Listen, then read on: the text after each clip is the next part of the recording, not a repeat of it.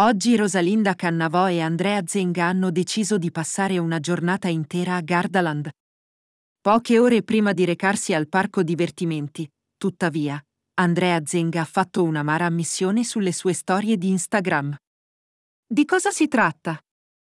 In pratica, il giovane, sapendo benissimo che Rosalinda Cannavò gli avrebbe fatto fare tutte le attrazioni più adrenaliniche dell'intero parco, ha prima confessato ai suoi seguaci di soffrire di vertigini, e poi non ha fatto mistero del fatto che era praticamente certo che avrebbe passato una giornata d'inferno.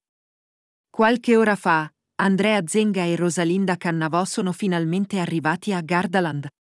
E, naturalmente, il figlio di Walter Zenga ha fatto una storia su Instagram per rivelare ai suoi numerosi seguaci che, come aveva previsto, tutti vogliono fargli fare subito le attrazioni più spaventose. Il ragazzo di Rosalinda Cannavò non ha fatto mistero di avere una paura incredibile. Poi Andrea Zenga ha pubblicato su Instagram una foto in cui è accanto a Rosalinda Cannavò nell'attrazione Oblivion.